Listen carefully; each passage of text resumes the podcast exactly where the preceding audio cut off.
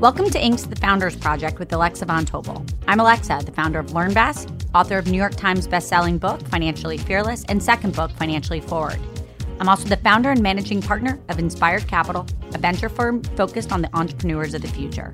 Each week, we sit down with a top founder to share their story of guts, inspiration, and drive. Hi, everybody. I'm your host, Alexa Von Tobel, and this week I'm excited for you to meet Saji Wickramasekara, co-founder and CEO of Benchling, the pioneer of the R&D cloud that powers the biotechnical industry.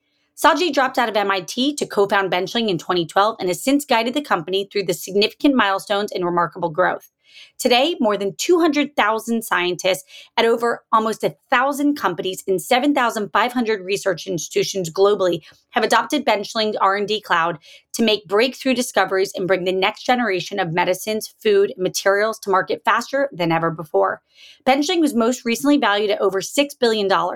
Prior to Benchling, Saji studied computer science at MIT and dropped out in his junior year.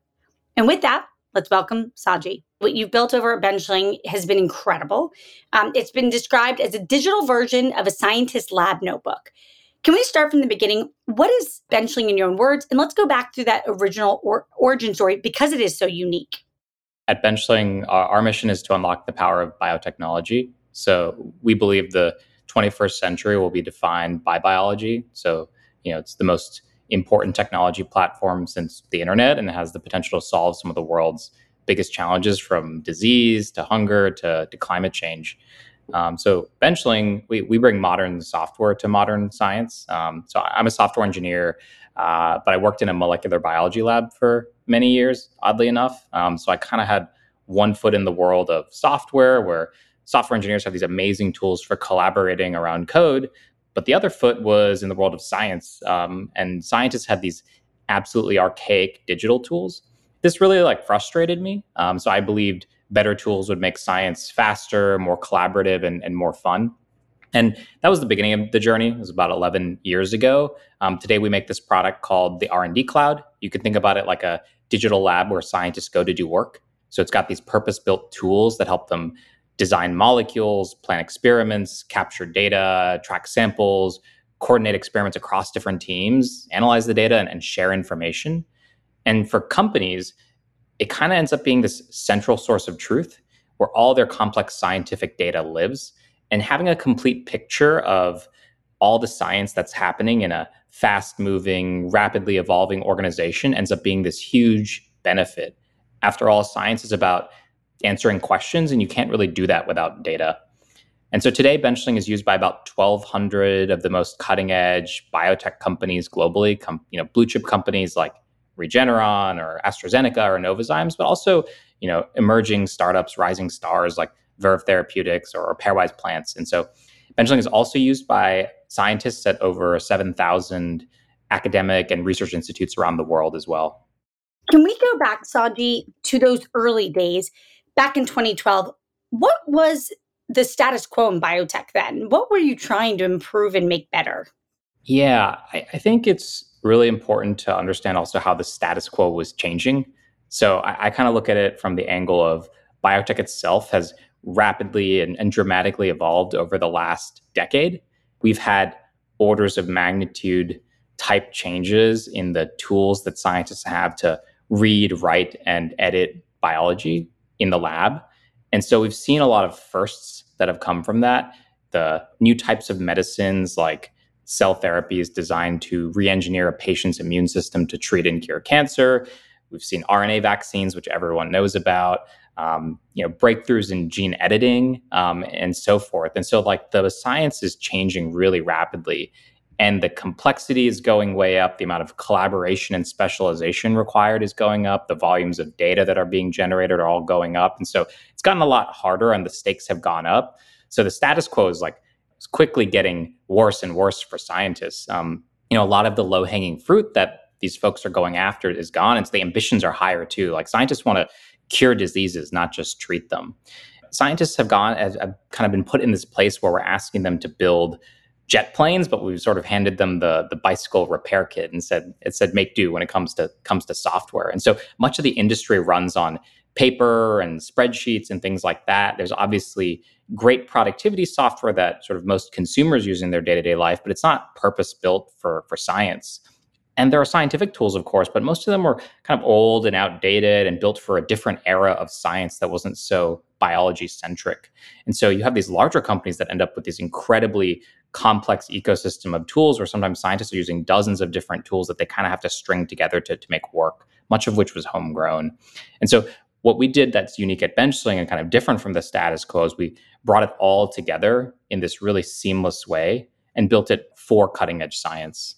Saji, you took a really unusual approach as you were building out the go to market strategy by starting to offer benchling for free to academics to build up a really loyal customer base and I'm sure also to refine and perfect product market fit. Can you tell us a little of how you landed on this strategy and what benefits you got by going forward with that strategy? Yeah, back back in 2012 when we were starting, a lot of people thought this was was silly, um, and, and, for for good reason. Students and academics they they basically have no money for software, um, and and the kind of the path to larger enterprise companies, that that was really murky at best at the time. Like when when I reflect on it, if if you think about the company as a product itself, it kind of makes sense. Like this was the fastest way for us as a company to build this repeatable way of winning the hearts and minds of scientists and, and build a repeatable process for understanding their workflows and translating it into software. And so for us, it was all about speed you know, for years, the company was this small team that exclusively wrote code and talked to scientists. Like we didn't really do anything else. By focusing on academics and giving it away for free, we're able to increase the iteration speed of improving our product and shipping new features. We got feedback really, really quickly. It also forced the product to be really good. Academic scientists, students, they don't adopt things in a top down way just because some CIO or an organization decides that they have to they adopt tools that genuinely make their lives better. So it's at a really high bar for us to clear. A couple other benefits of it that I think were really powerful in, in hindsight, it allowed us to really learn where the science was going. Um, some of the first users of Benchling were in the labs that really pioneered CRISPR, and they would talk to us and write to us about how our tools could be evolved to support sort of cutting edge science like their own. And so we built really good connectivity with some of the most kind of preeminent labs all across the US and, and the world. And we we're able to kind of adjust our software to where these folks were going. And you know, the industry soon followed suit. And then there was this side benefit that we kind of inadvertently trained the next generation of scientists. We got them all using our tools while, while they were in, in school. And you know, many of them left to start companies or to join cutting edge biotech startups and they, they took benchling with them. What did you learn about getting inside the companies? Was it the scientists that pulled you there? Was it a dual strategy? How did you think about that go to market to get into the Fortune 500, Fortune 50 companies that you got into? I think one sort of first thing to call out about Benchling is that we are a vertical company. So we only focus on sort of practitioners of biotechnology. They, they do cross industries, you know, about 80% of our business is making medicines, but 20% is in agriculture, food, consumer product goods, diagnostics, you know, a whole host of industries where scientists are very much reading, writing, editing the, the code of life. But everyone is doing biotechnology. So we're pretty focused and purpose built. So we, we've chosen to go really deep with a narrower set of, of companies. Um, and the unique thing is that allows us to invest really heavily into our own product development and create kind of unique value for that set of customers versus having to go really, really broad and invest a lot of our resources in sales and marketing and whatnot. So I think being very product focused and industry oriented has been a differentiator from from day one.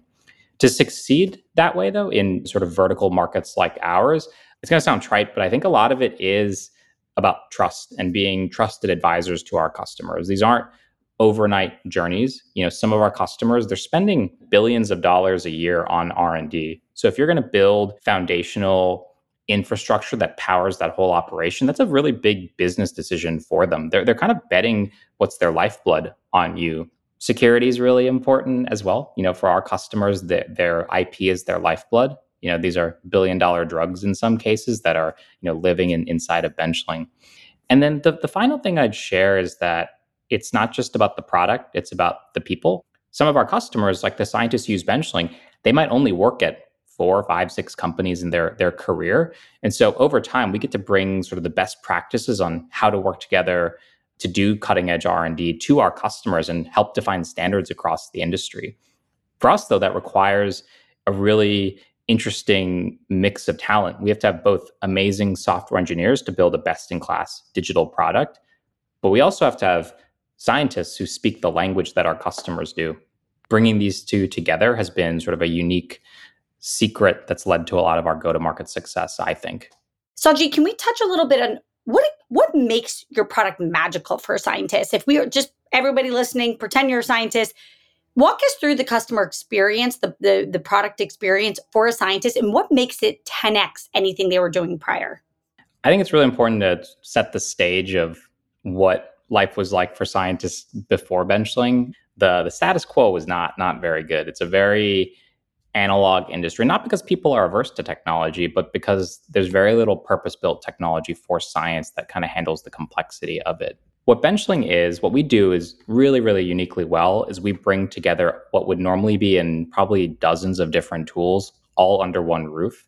When you experience it, you can tell that it's been really well designed and that we've put the experience of the scientist who's at the bench doing the painstaking work first. And so even just bringing design to a space and sort of this interdisciplinary notion of benchling, I think is something that'll you'll sort of find come up, up and again and again with us, where we brought sort of the best of software and science together. Benchling is really well designed. The second thing is it's purpose built for biology. And, and as you were saying earlier, we we started to focus very heavily on biology from the beginning of the company, but the industry itself has shifted kind of from chemistry to biology over that time period as well. And so we happen to be kind of right place, right time as this new way of working and this new way of doing science started to take off. Can we talk a little bit about the biggest trends that you're seeing in your category and one or two big predictions maybe that seem really obvious to you that maybe aren't that obvious to everyone out here? We're very early innings if I look back at the last four or five years alone, the industry's had a lot of firsts. You know, we had the first cell therapy, which is, you know, re-engineering a patient's immune system to treat cancer instead of sort of using harmful and, and toxic drugs. And even outside of medicine, the first gene edited plants are coming to grocery stores now. So there've been a lot of firsts, but rarely is the first ever the best. The the first is oftentimes going to be superseded very quickly and it's it's very hard to even imagine what v2 v3 v4 of these technologies are going to look like. So it's it's really early innings and i think it's it's exciting. There's like a biological renaissance going on and people are talking now in terms of cures and not treatments and things like that. So the you know most important message i'd have is that biotech is going to keep getting bigger more meaningful and more important over the coming decade and i can't even begin to imagine kind of the amazing breakthroughs that are going to come where I'm going to differ a little bit from the crowd is AI kind of designing new molecules and drugs is where a lot of the the hype and excitement is. But I actually think everyone is underappreciating the toil that's going to be reduced for scientists.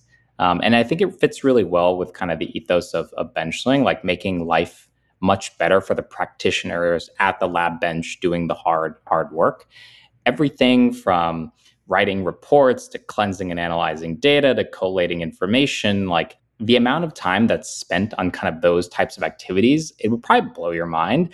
I actually think like some of the benefits of ai are going to be freeing up scientists to do science um, and really shrinking the gap between kind of the wet lab where all the science is happening and the dry lab where all the machine learning folks are. It's going to be giving kind of superpowers to all all scientists and it's going to totally change the it's like a compounding effect that's going to change the the output of the entire entire industry. So i think you know high level i'm very excited for it but probably for different reasons than than many would say. If you sort of asked like folks outside of the industry how much time do you think scientists spend on those activities? I, th- I think people would be really surprised at how much sort of administrative work goes into being a scientist just because of how complex the science is.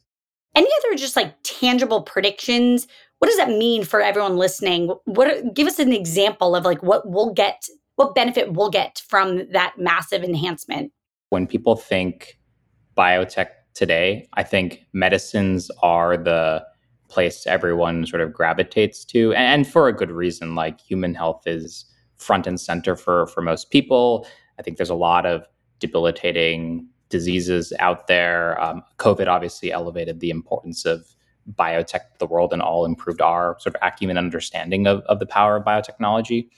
But I think the number of industries biology is touching would be surprising to most people. We have customers who are in, in sort of agriculture and food who are reengineering crops to have better built-in genetic defenses against pests and drought and heat and things like that. There's you know meatless meat companies and you know alternative proteins that are trying to reduce the you know make, make economical the creation of, of meat without livestock livestock. You have lots of traditional products that people are used to you know household goods and things like that that require a lot of chemicals to make and they're sort of environmentally damaging processes to make those chemicals. And you have folks kind of reinventing these products in like a green and sustainable way using biology to almost grow them in the lab. You have new kinds of diagnostics that are allowing us to detect and catch disease earlier I think these other industries being touched by biotechnology is the other kind of major trend. And and you know, while biopharma and medicines are, are the bulk of what people see today, like that that could flip in the next five, ten years. And some of these other kind of categories could be bigger and, and as meaningful. You have been named uh, one of the best places to work. Benchling has many times. Can you share with us a little bit of your tips on scaling a successful company culture?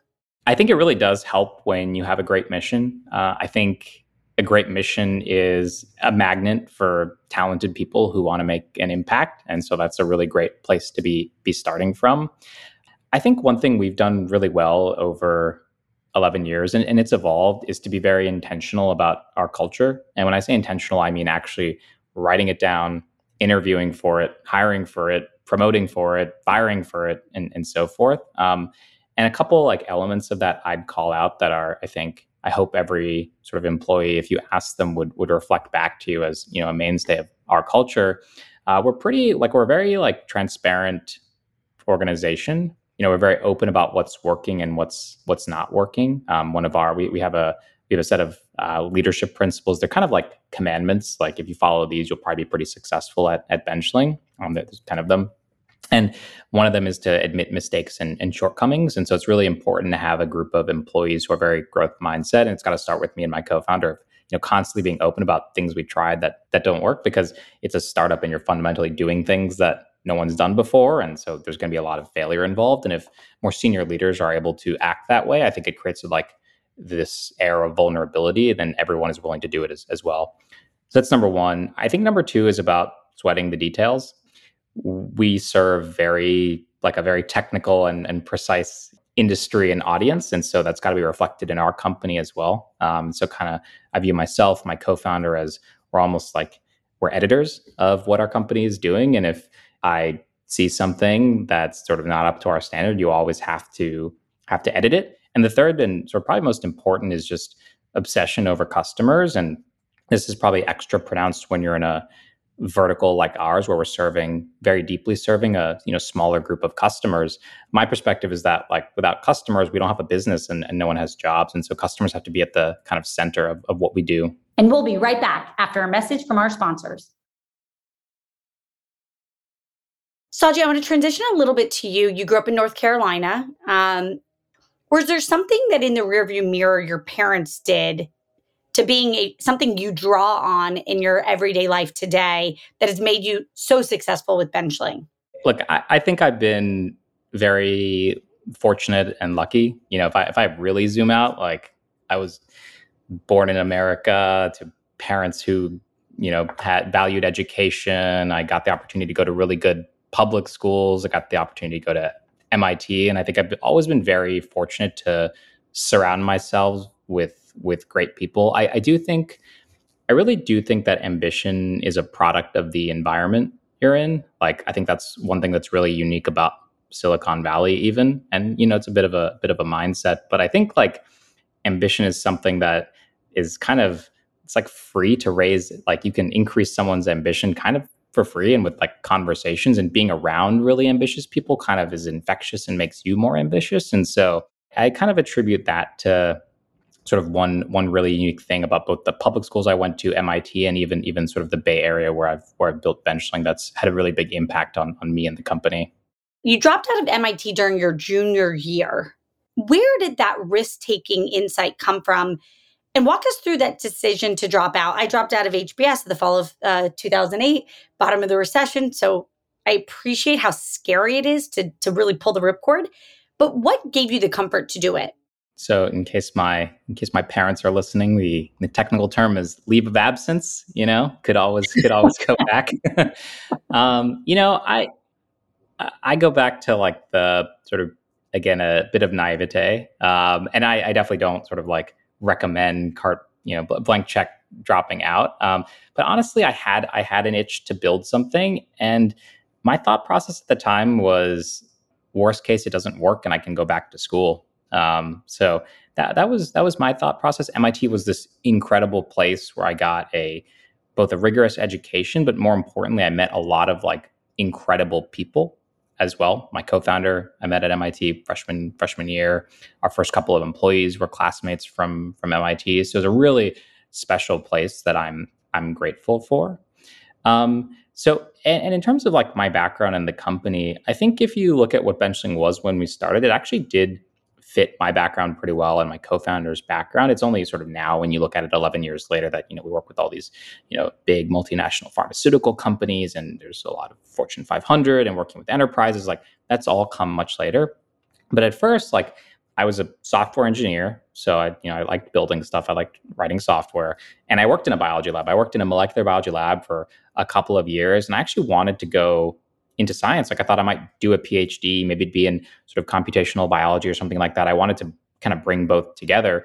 But as sort of coming from this fast paced world of software with great tools and so forth, science felt very kind of slow and not that collaborative and it was hard to do stuff. And so, like, I think seeing the world of software actually gave me the inspiration that, hey, working together could be different in, in science. And, you know, not being a scientist myself, I definitely wouldn't like identify myself as a as a scientist. I think all of our customers would sort of sniff that out very quickly. Um, uh, the I think the benefit though is I'd spent enough time in science in the lab that I had some credibility to have a conversation with the scientists, and they could quickly figure out that I have I have a bit of empathy for like what their life is and what their their work was, and so I could kind of speak both languages. And I think that's like as a you know my co-founder is a very similar background as a as like I think that's been a very like good combination for us because we know enough to be dangerous in both software and science, but we don't know so much that we think we have the answers. Like I wouldn't dare sort of say that I could tell our customers what the exact answer to their problems were, but I could definitely listen and have a dialogue with them and sort of extract it um, and then build great software as well. Next question is You are now over a decade into being founder and CEO. Give us a sense of one or two things just to pay it forward to other founders because you only evolve as quickly as the founder can evolve. Companies only grow as fast as the founder can grow. What does that mean to you? Yeah, I think one of the hardest transitions that I had to to make and every founder has to make and you know I was, I was very lucky to have a great sort of board and sort of folks in my corner could help kind of point this out to me. I think a lot of folks don't don't get good advice here. There's a big transition from you know primary builder of the product and sort of almost like you're almost like an artist to builder whatever in the early days where you know you're poring over every detail of the product and talking to all the customers. You're doing a lot yourself. Um, and there comes a point where you have to start building a company that can do that itself a self-sustaining organization that you're you know trying to get to a point where it doesn't even need you and it's you know scaling up because you can't be everywhere all at once. Getting really clear on the job of a founder and ceo during that is probably the best advice I can give. Um, and so that job becomes it's pretty simple to articulate, but really hard in practice. Where one articulate a very clear vision. The second thing is you have to assemble a team, and in many cases, like for me at least in particular, that involved hiring senior leaders who you know knew their domain better than I did, um, and building like an executive team. I think a lot of companies are are rate limited on the quality of their management team. Being able to do that, and as the company gets bigger, to bring in more and more leadership, um, I think that's like the number two two job. And then I think if you do sort of both the articulation of the vision right and hiring and managing of executives, like the rest can kind of take care of itself a pretty tough job. It's an insane job, quite literally. You get highs and lows, and sometimes those highs and lows can happen in the same hour. What do you do to stay sane? Can you give us the tips or tricks you kind of adopted and evolved and picked up from fellow founders and entrepreneurs to help you stay calm through it all? You know, my, my general reflection looking back 11 years is that at any given time, you're probably never as good or as bad as you think. Um, and so just remembering that is always a very like grounding thing thing for myself. I've had many sort of crises where I was like, oh, oh gosh, like this is it. Like Benchling's not going to make it. And then like we figure out some way. I think mission matters so much. Um, building a great company, as you said, is it's like this miserable, grindy process. Um, but you know, you got to think about why you're doing it. And for me, the mission makes it worth it. The second thing is I think it's all about the people you surround yourself with. I have a great co-founder. My co-founder and I have known each other since we were 18, um, and we're incredible friends. And uh, his impact to the business is as uh, higher than mine, probably. Um, and I think that's like a really lucky place to be. It's a roller coaster, but you're not both usually at the same point on the roller coaster at the same time. So it's kind of useful to balance balance things out. Last question is what do you hold as sacred? Is there something, a pillar of something that you hold as sacred? I think being a constant learner is probably probably the thing that I, I hold most as sacred. Like I, I, once heard this great phrase that it's much better to be like a, you know, there's like the term like know it all, but it's much better to be like a learn it all. Like the person you're like they will go figure it out no matter what it is. You know, I think one very grounding and, and humbling thing to remember is that like the only thing that I know better than anyone at the company is Benchling's vision. And that's because vision is like by definition made up. And I've thought about it 24 7 since Benchling was was started, since the company's existence. But the flip side of that is I'm not the most, I, I don't know the most about every dif- different discipline of thing that's happening at at the company. And I, I don't have to be like the expert at it, but I have to be in constant learning mode to make sure that we are bringing it all together. We're going to move to the quick fire round. Saji, I'm going to ask you a question. First thing that comes to your mind, uh, no hesitations. What gets you out of bed every day? Responsibility. Uh, we we have this amazing opportunity where we've we built something that 1,200 companies like they these are companies that are treating like curing cancer and other things, and like their business would grind to a halt without our software. And so, like, they're they've trusted us um, with some of their most foundational infrastructure. So that's one. And then two, we've got more than 800 very talented benchlings on our payroll who get up every day and choose to work at benchling, and I have a responsibility to them, and I, I better not mess it up. How about this? What is a book of any kind? Could be business book, a non-business book, children's book, any book that has left a real mark on you in some way? Um, I just read this book called Unreasonable Hospitality by Will Guidara. And I, I, really love books just about like excellence and people's like dedication to their craft and, and sort of doing things kind of outside the, the bounds of what's conventional and, and status quo. What today is your biggest pinch me moment when you think about benchling that you just came home and were like, I can't believe that happened? What happened?